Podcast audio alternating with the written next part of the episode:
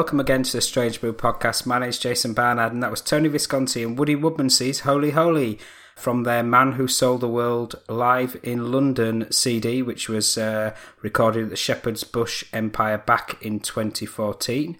That was Ziggy Stardust, which was a bonus track from that LP. And I've got the incredible pleasure today to welcome Woody Woodmansey, legendary drummer for David Bowie and the Spiders from Mars. So let's hear me talking to Woody about Holy Holy and his work with David and much more. Hello, is that Woody? Hello, how are you doing? I'm all right. Um, you kindly retweeted uh, one of my podcasts uh, on the Rumble documentary, so thank you. Oh yeah, yeah, that was cool. That I enjoyed watching that. Yeah, no, it was great. So, obviously, one of the main reasons we're here today is basically to talk about your forthcoming Holy Holy tour, February uh, next year. Yeah, that's good. Am I right to say the different thing this time is that you're playing Ziggy Stardust in its entirety as well as The Man Who Sold the World? That is true. Yes, we are. Quite a challenge, but yes, we are. and then probably probably some from Hunky Dory as well and Aladdin Sane. Yeah, and uh, did did you ever play Ziggy in its entirety in, in the period with David back in the day? No, I think if we did it, we did it once, and I don't know where that gig was, but generally we didn't because there was, I guess, there was so much of the material um, to fit in, um, and some we didn't consider at the time worked live. Um, I think we did like Lady Stardust just once. Can't remember. Oh, it ain't easy. We never played live. So there was quite a few we didn't do. So this is a real chance to hear, to hear that album in its entirety. Yeah, it's it's very interesting live. You know, it's interesting to play live. Just the whole spirit of that album, um, you can't help but get into it when you're playing live. We've kept it pretty true to uh, how the album is, and it and it really works. I did see you, uh, uh, you know, the Holy Show, Holy Holy Show in Leeds a few years back, and it's interesting having Glenn Gregory as frontman. He's one of the few singers who I feel could really pull that material off authentically. How did you get involved with uh, playing with Glenn? Um, I'd done a few gigs with other singers, uh, doing just bits and pieces from Bowie material, and then I, I kind of went, I don't want to do this. It doesn't feel right. And then I remembered that, you know, the first album that Mick Ronson and myself played on with David was The Man Who Sold the World, and that we'd never done that live with David. There was there were managerial things at the time and financial things going on, so we never actually got to to play it live. And I thought, okay, I'd, that'd be good to do. It's it's quite a challenge to do that, but um, I need Tony Visconti, so I, I, I thought I'm not sure because I knew he was pretty busy producing. I don't know whether he'd be into it. And by the time I asked him, he went, "Yeah, wherever you're playing, I'll be there." And I went, "Wow!" I said, "I thought it would take me two hours, you know." And he said, "No," he said, "David and I have spoke about this, this album over the years, saying how much we regretted never playing it live." And I went, "Well, I actually didn't know that." So, and David had said to him, "You know, why do you want to do it?" And he said, "Because we never did it." And David said, "That's a good enough reason." so, uh, and we actually we did record. Um, we recorded the set at uh, Shepherd's Bush a couple of years ago, and Tony said, "I've got to play this to David," and he said he he smiled all the way through it and said, "Wow, that's really cool." He said, "That's what we would have sounded like if we'd have gone out." He said, "Maybe my maybe maybe my career would have taken a different turn if we'd have done that." so it was it was nice, you know. And Tony had just when he agreed to do it, he'd just finished working with Glenn on a, I think it was called International Blue. I think it was several singers. And he said, Have you got a singer? And I said, Well, we have, but not too sure because we're now going to do a different album. And he said, Glenn Gregory. He said, He'll kill it. So, so I said, I mean, I knew Glenn from from Heaven 17 a little bit. And he came, we, came, we booked a rehearsal in London, and Tony flew in and at the end of the first song, we just all fell about laughing. it was like, wow, this really works, you know. Um, so it was, so it was, it's been really good. It's just kind of built up over the years on its own merit, really.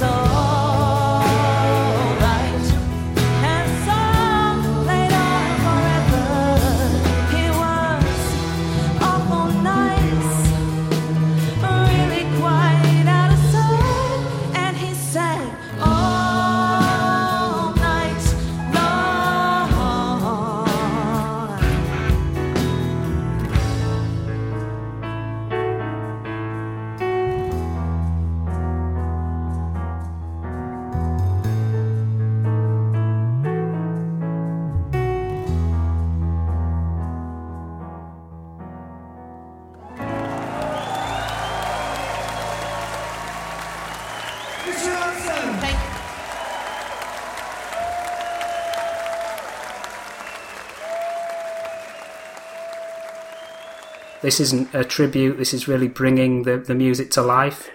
Yeah, I mean it's the you know the guys um, Tony and I were the original uh, rhythm section on the album, which helps. Um, Glenn vocally just manages to make those songs Glenn Gregory's. There's enough of I guess David's intention in the vocal that uh, that Glenn is able to do, but he, he it's still Glenn singing it. We really didn't want to. I am David Bowie, you know, that kind of a voice. Never do it. And so, you know, the two guitarists, because Mick did a, Mick Ronson did a lot of um, harmony guitar work and um, a lot of chords and, and solos on some of the tracks.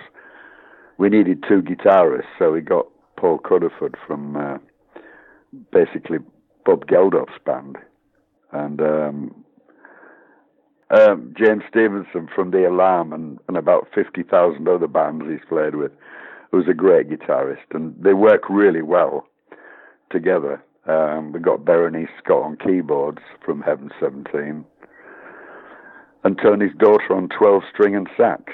So it's it's really a good group. It's uh, we get on really well as people as well, so that that helps. You know, the album itself is is quite unique in in in David's uh, canon in that it was. I understand it was a much more collaborative process than some of his later work.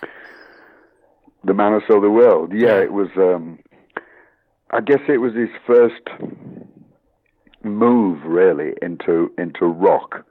You know, when when we joined, he was he was still kind of in David Bowie folk guitarist, and we, you know, Mick and I particularly had just come from progressive music. You know, anything from Cream to Zeppelin, Hendrix, Jeff Beck group, and the blues. That that was our background.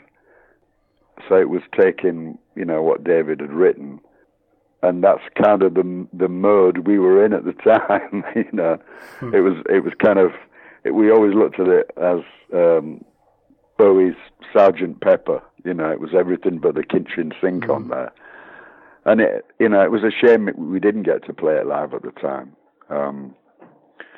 because I you know it was uh, there's a lot of kind of dark songs on it that we we really did want to take out at the time, you know, onto the road.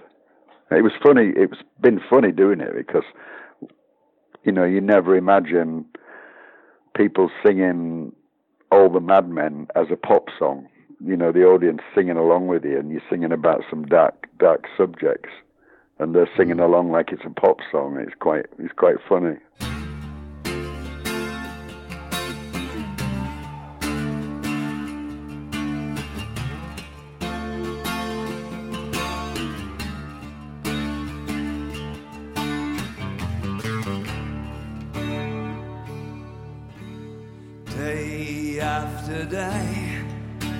Send my friends away to mansions cold and grey, to the far side of town where the thin men stalk the streets while the saints stay underground. Day after day, they tell me I can go.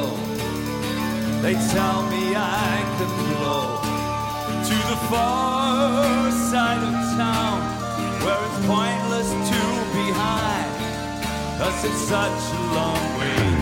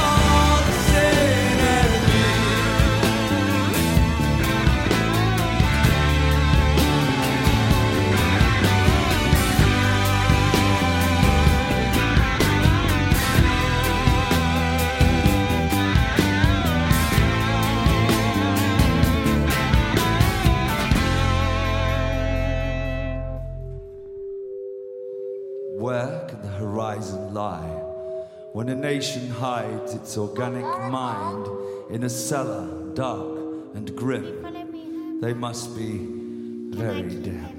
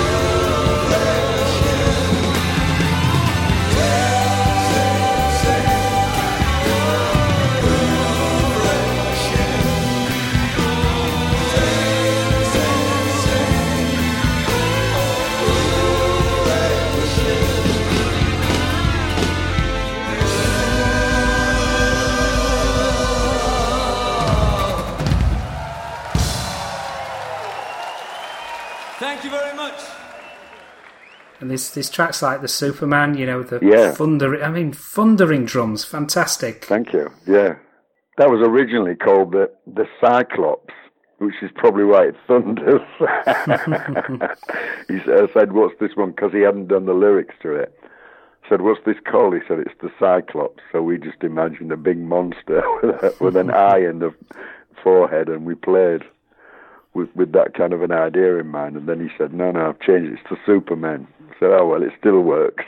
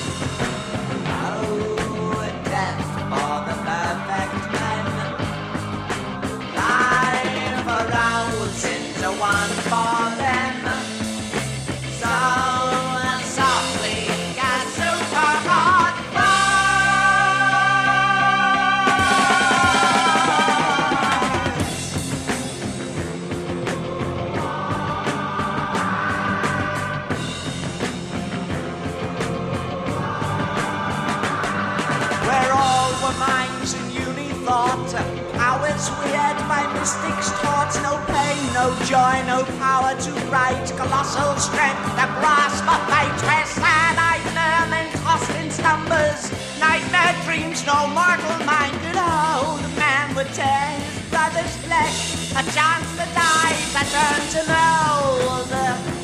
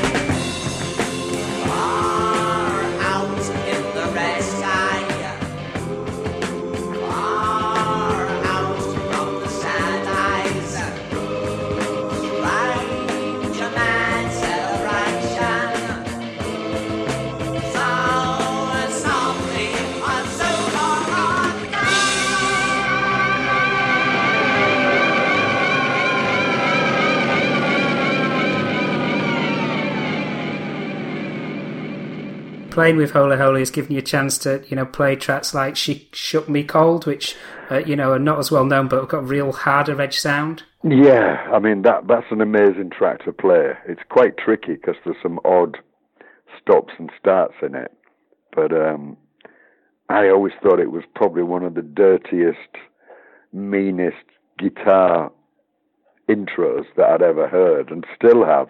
I haven't heard anything that's quite as quite as rude when it starts as that, and it, it just really fitted the song, you know.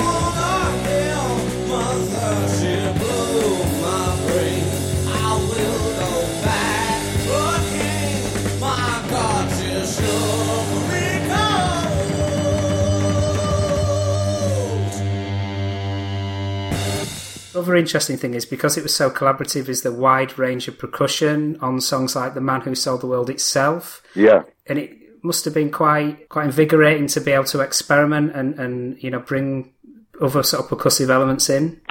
It was because I I'd never really, you know, I was strictly a drummer. I remember, you know, during that album, Tony brought in percussion pieces and that, and he handed me this uh, thing looked like a big wooden sausage with painted red at one end and green at the other, and had hmm. these ridges in the middle of it, and and a hole in it. And he said, "Do you want to put this on the Man Who Sold the World?" And I was like, I didn't want to appear ignorant. So I kind of looked at it. I took it from him. I looked at it. I kind of blew across the hole, thinking it was maybe that's what he, maybe that's what you did with it. And he took it back off, took it back off me. He said, "No, you idiot! You put your thumb in there." And he gave me a little stick, and you tap it, and then run across the ridges, and it makes a brrr sound. You know, I was like, "Oh yeah, yeah, I knew that. I was just messing about." And then he introduced me to timpani and uh, wood blocks and maracas, and, and I'd never really played all that stuff. But he gave me he, he was he was really good at uh, showing somebody really quickly, or I was really quick at picking it up. I'm not sure which. Probably a bit of both. but it was fun. It was it was good um, experimenting like that, you know.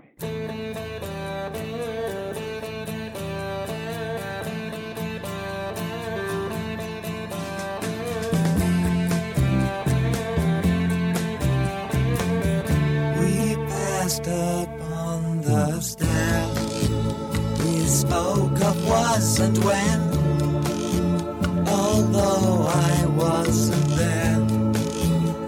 He said I was his friend, which came as some surprise.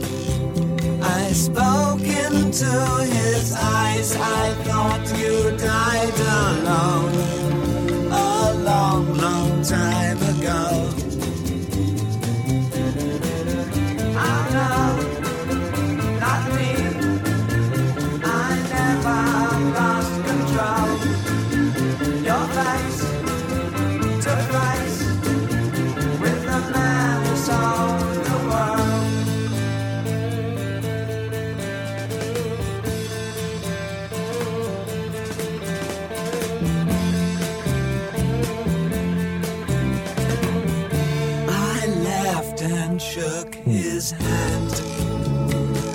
Made my way back home.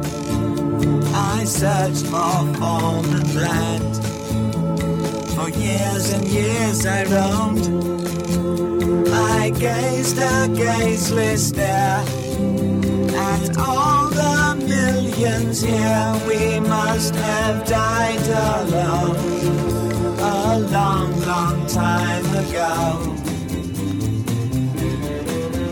Who knows?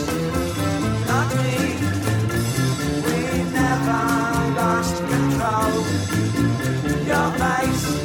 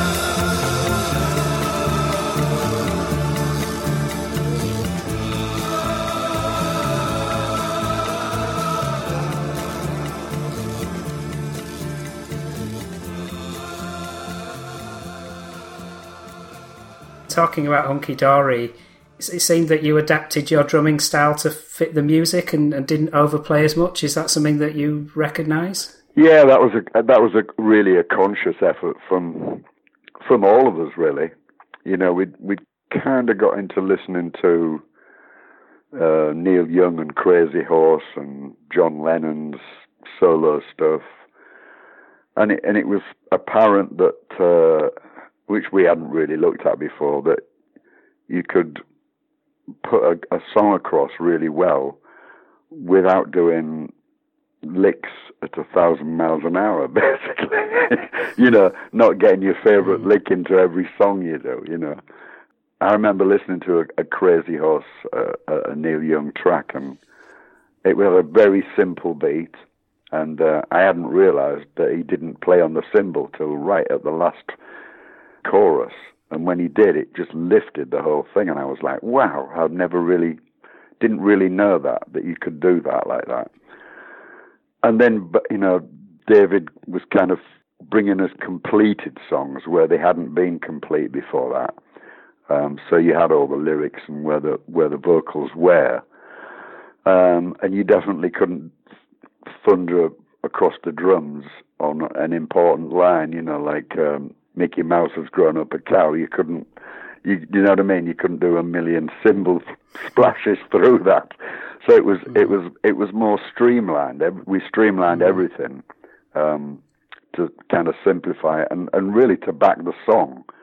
You know, we, I think Hunky Dory was always for me Bowie saying, "I'll show you. I can write songs. I can. You give me a violin and I can write you a song with it." You know, um, it was very varied that album, but they were all good songs.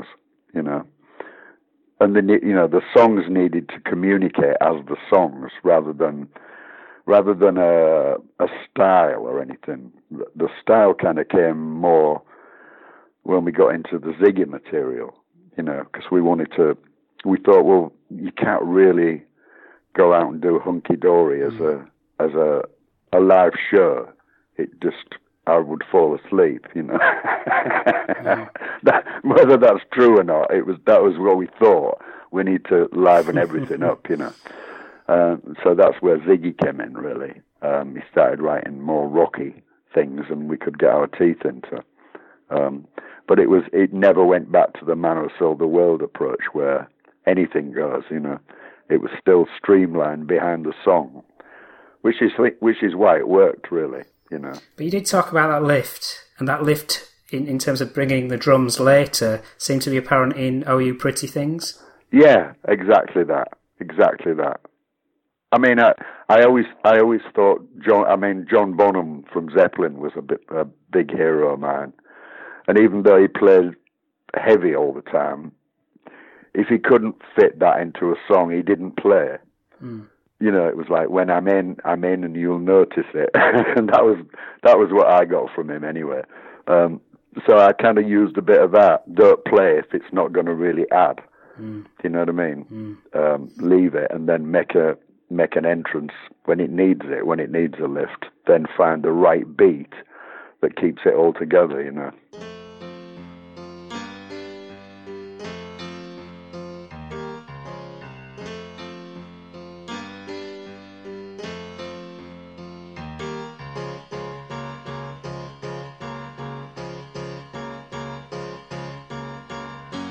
Wake up, you sleepy head. Put on some clothes, shake up your bed. Put another log on the fire for me. I made some breakfast and coffee. Look out my window, what do I see? A crack in the sky and a hand reaching down to me. All the nightmares came today, and it looks as though they're here to stay.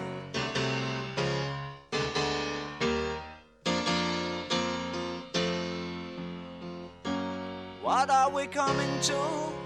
No room for me, no fun for you. I think about a world to come where the books were found by the golden ones, written in pain, written in all by a puzzle man who questioned what we were here for. All the strangers came today, and it looks as though they're here pretty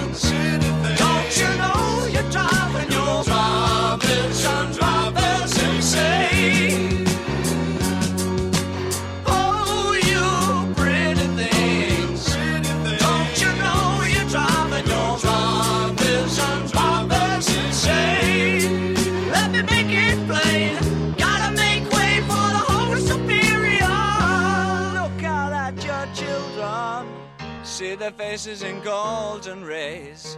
Don't kid yourself, they belong to you. They're the start of the coming race. The others a bitch. We finished our news. Homo sapiens have outgrown their use. All the strangers came today, and it looks as though they're here to stay.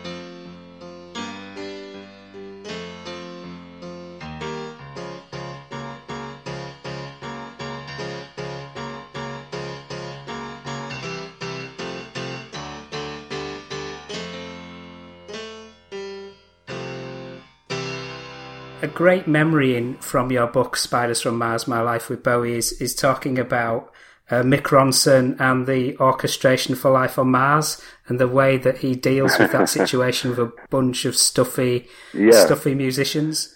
Yeah, that was amazing because that was kind of his first big string part, and so he was, you know, he'd been finishing it off in the bathroom. Um, while we queued outside for the bathroom, he was still finishing writing the score, you know.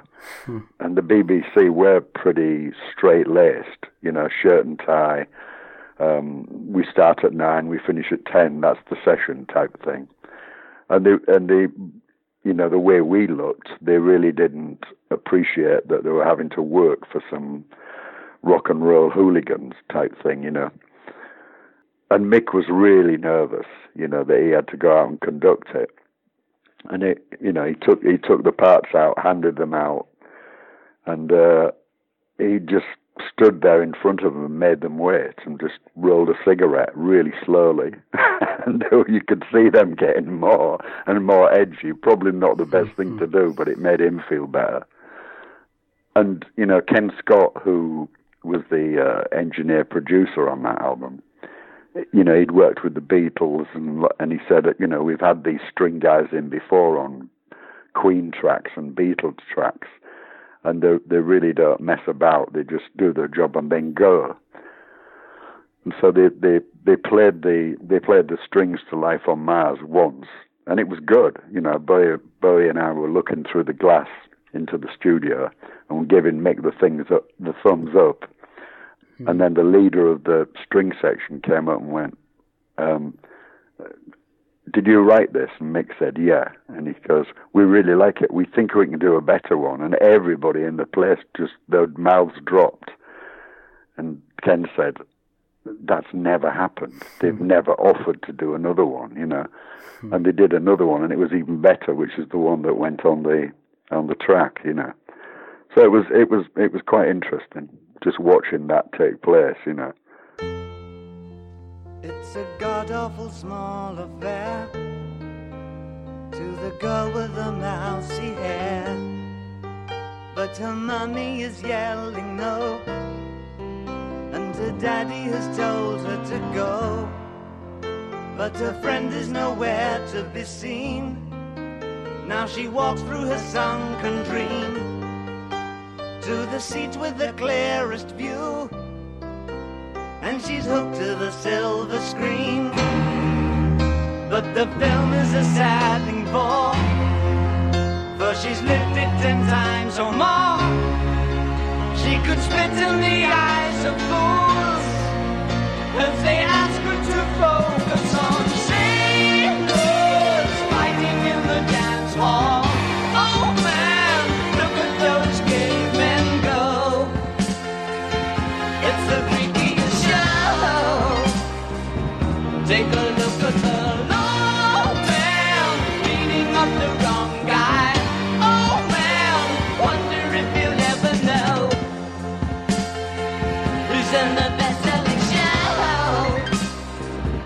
Is there life on Mars?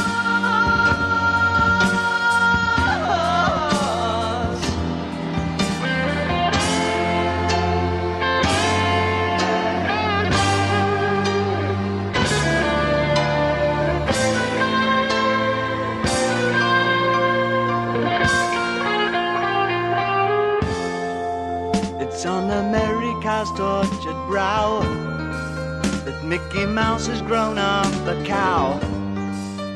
Now the workers have struck for fame.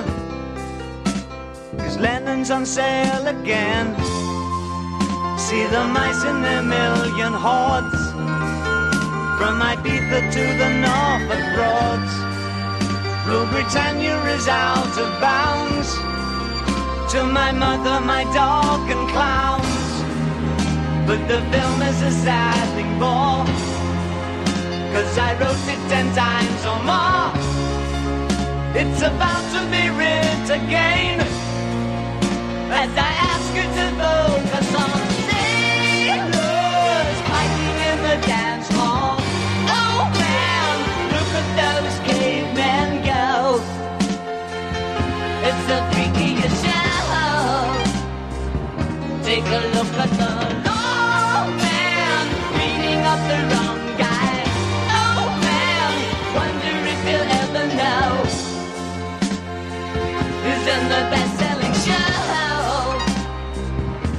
It's their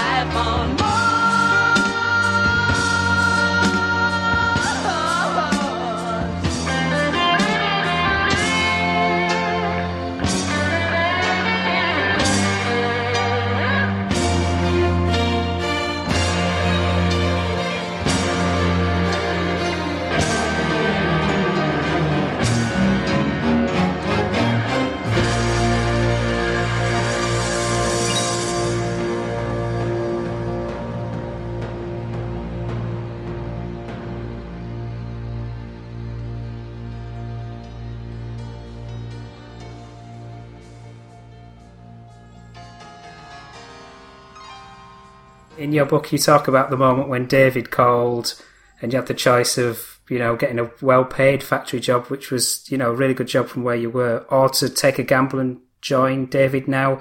By the time of Starman and Top of the Pops, did you feel like you'd made it and been justified? Yeah, yeah. I mean, it was a tough decision, you know, because I had kind of got thrown out of school, and my parents and relatives didn't look too kindly on me. I was kind of the black sheep, and accidentally, really, um, got good at this job in a factory. I, I happened to learn all the machinery in this factory, and um, I ended up being the only one, unintentionally, that could set the factory up. so they offered me at, at 18, it was, they offered me the kind of under foreman's job. And there were guys there who had been there like 20 years who were hoping to get that job. So it was, it was quite a, in a Yorkshire farming town, it was quite a good job to get. So they'd, they'd said, we need to know Monday um, if you're going to take the job. And then on the Friday, the same day, uh, David phoned up and said, Mick says you're, Mick says you're a great drummer and uh, you'd really fit in with us. I want you to come down to London and um, I've got a place called Haddon Hall in Beckenham in Kent.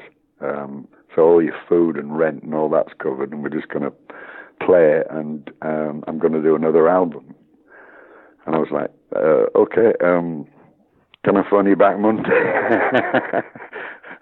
uh, and then it was a hard weekend, really, you know, trying to decide. But got there, just it took it took all weekend basically to just sit in the lounge and in the book I I just say you know I was sat there and it was going 50-50, you know. Mm. This is a good job. Every you know, parents and friends all like the fact I've got this job and but I love music. But can you know? You go through. Am I good enough? Would I ever make it? Is it worth it?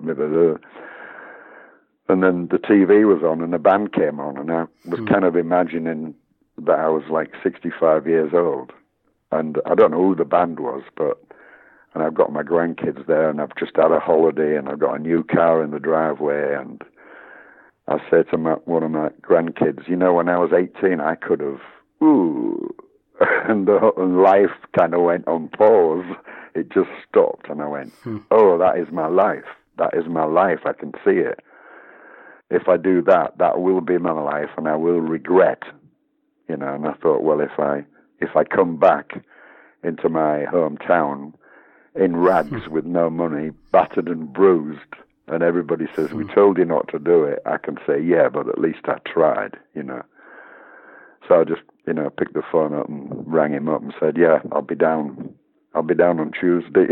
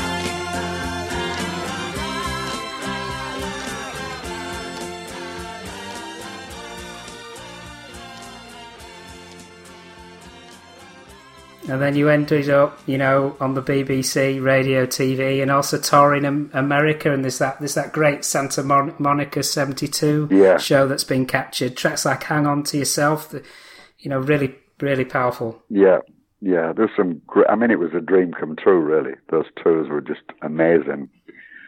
You tour in those countries, meeting lots of people, fantastic audiences. We had the best. Uh, we went to the best restaurants in the cities. We went clubbing it afterwards. Hmm. It was, you know, partying. So it was hard work, but we partied hard as well, and it was it was good. It paid off. Hi, this is B. Mitchel Reed along with Richard Kimball from the Santa Monica Civic Auditorium. And the house lights are about to go down for the appearance of David Bowie.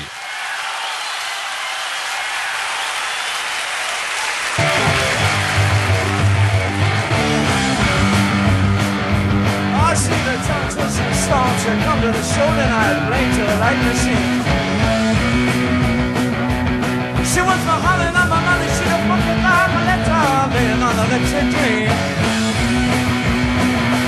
Ah, come on, come on, we really got a good thing going. Come on, ah, come on, if you think you're gonna make you better hang on to yourself.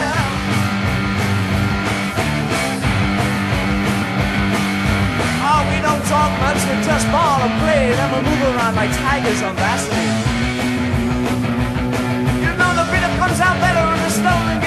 You're the blessed where the spiders from Mars. Yeah, come on, come on. You really got a good thing going, but come on, come on. If you think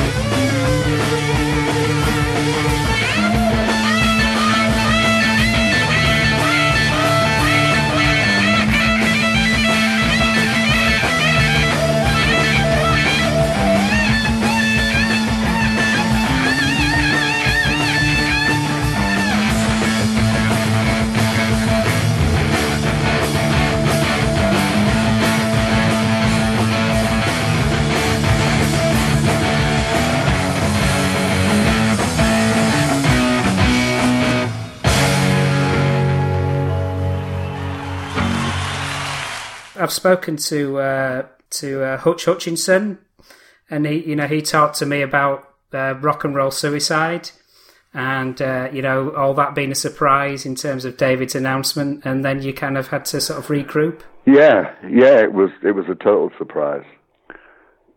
I kind of thought he was going to make some changes, but not that drastic. and I didn't. We didn't even know really if if he was just if he was joking, you know, because he he would off. We got used to the fact that he would often do things that were unpredictable that he hadn't told you he was going to do, and you you had to ride with it. Um, so it, it could have been one of those. It was only later when we found out no, he was he didn't want to do the Ziggy thing anymore. You know. I really like uh, the U-boat album that you made, uh, and, and and to your credit, you know, this this you wrote most of the material on these tracks like Star Machine that are you know really really good. Yeah, yeah. Thank you. Is that something you wanted to sort of carry on more of that writing? Um, I have been doing that. I've got quite a lot written. I'm just not sure what I'm going to do with it. I haven't quite got around to that part of it yet. Um, but I've been writing over the years. Um, who knows? finding a way to make himself face another day, hiding away, trying to forget yesterday. It ain't easy.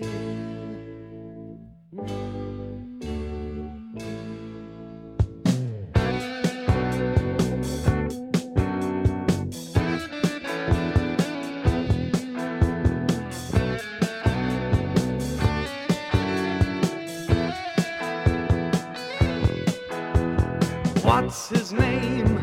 Lost his fame.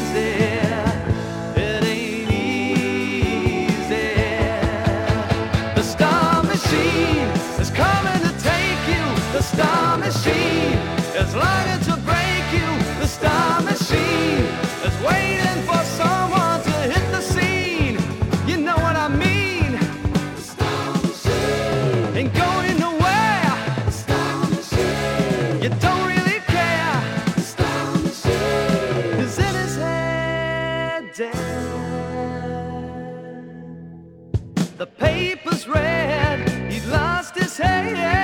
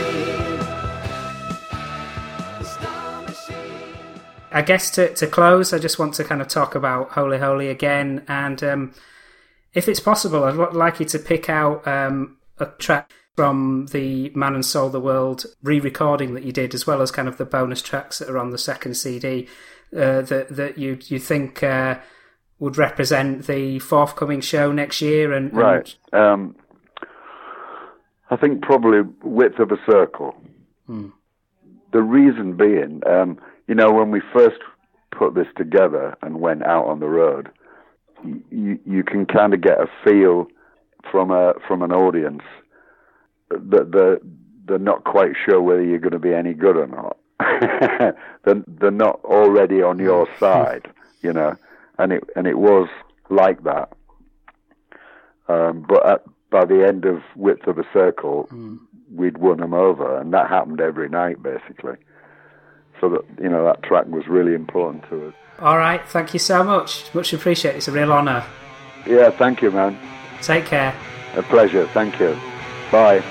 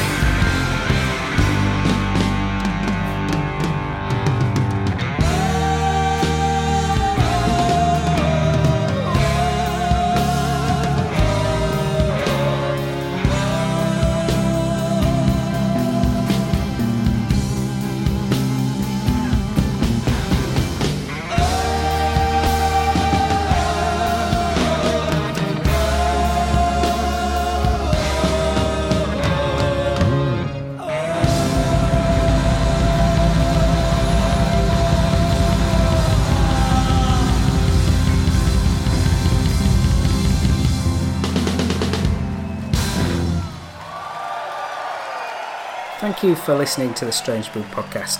If you do like the show, please consider supporting me on Patreon.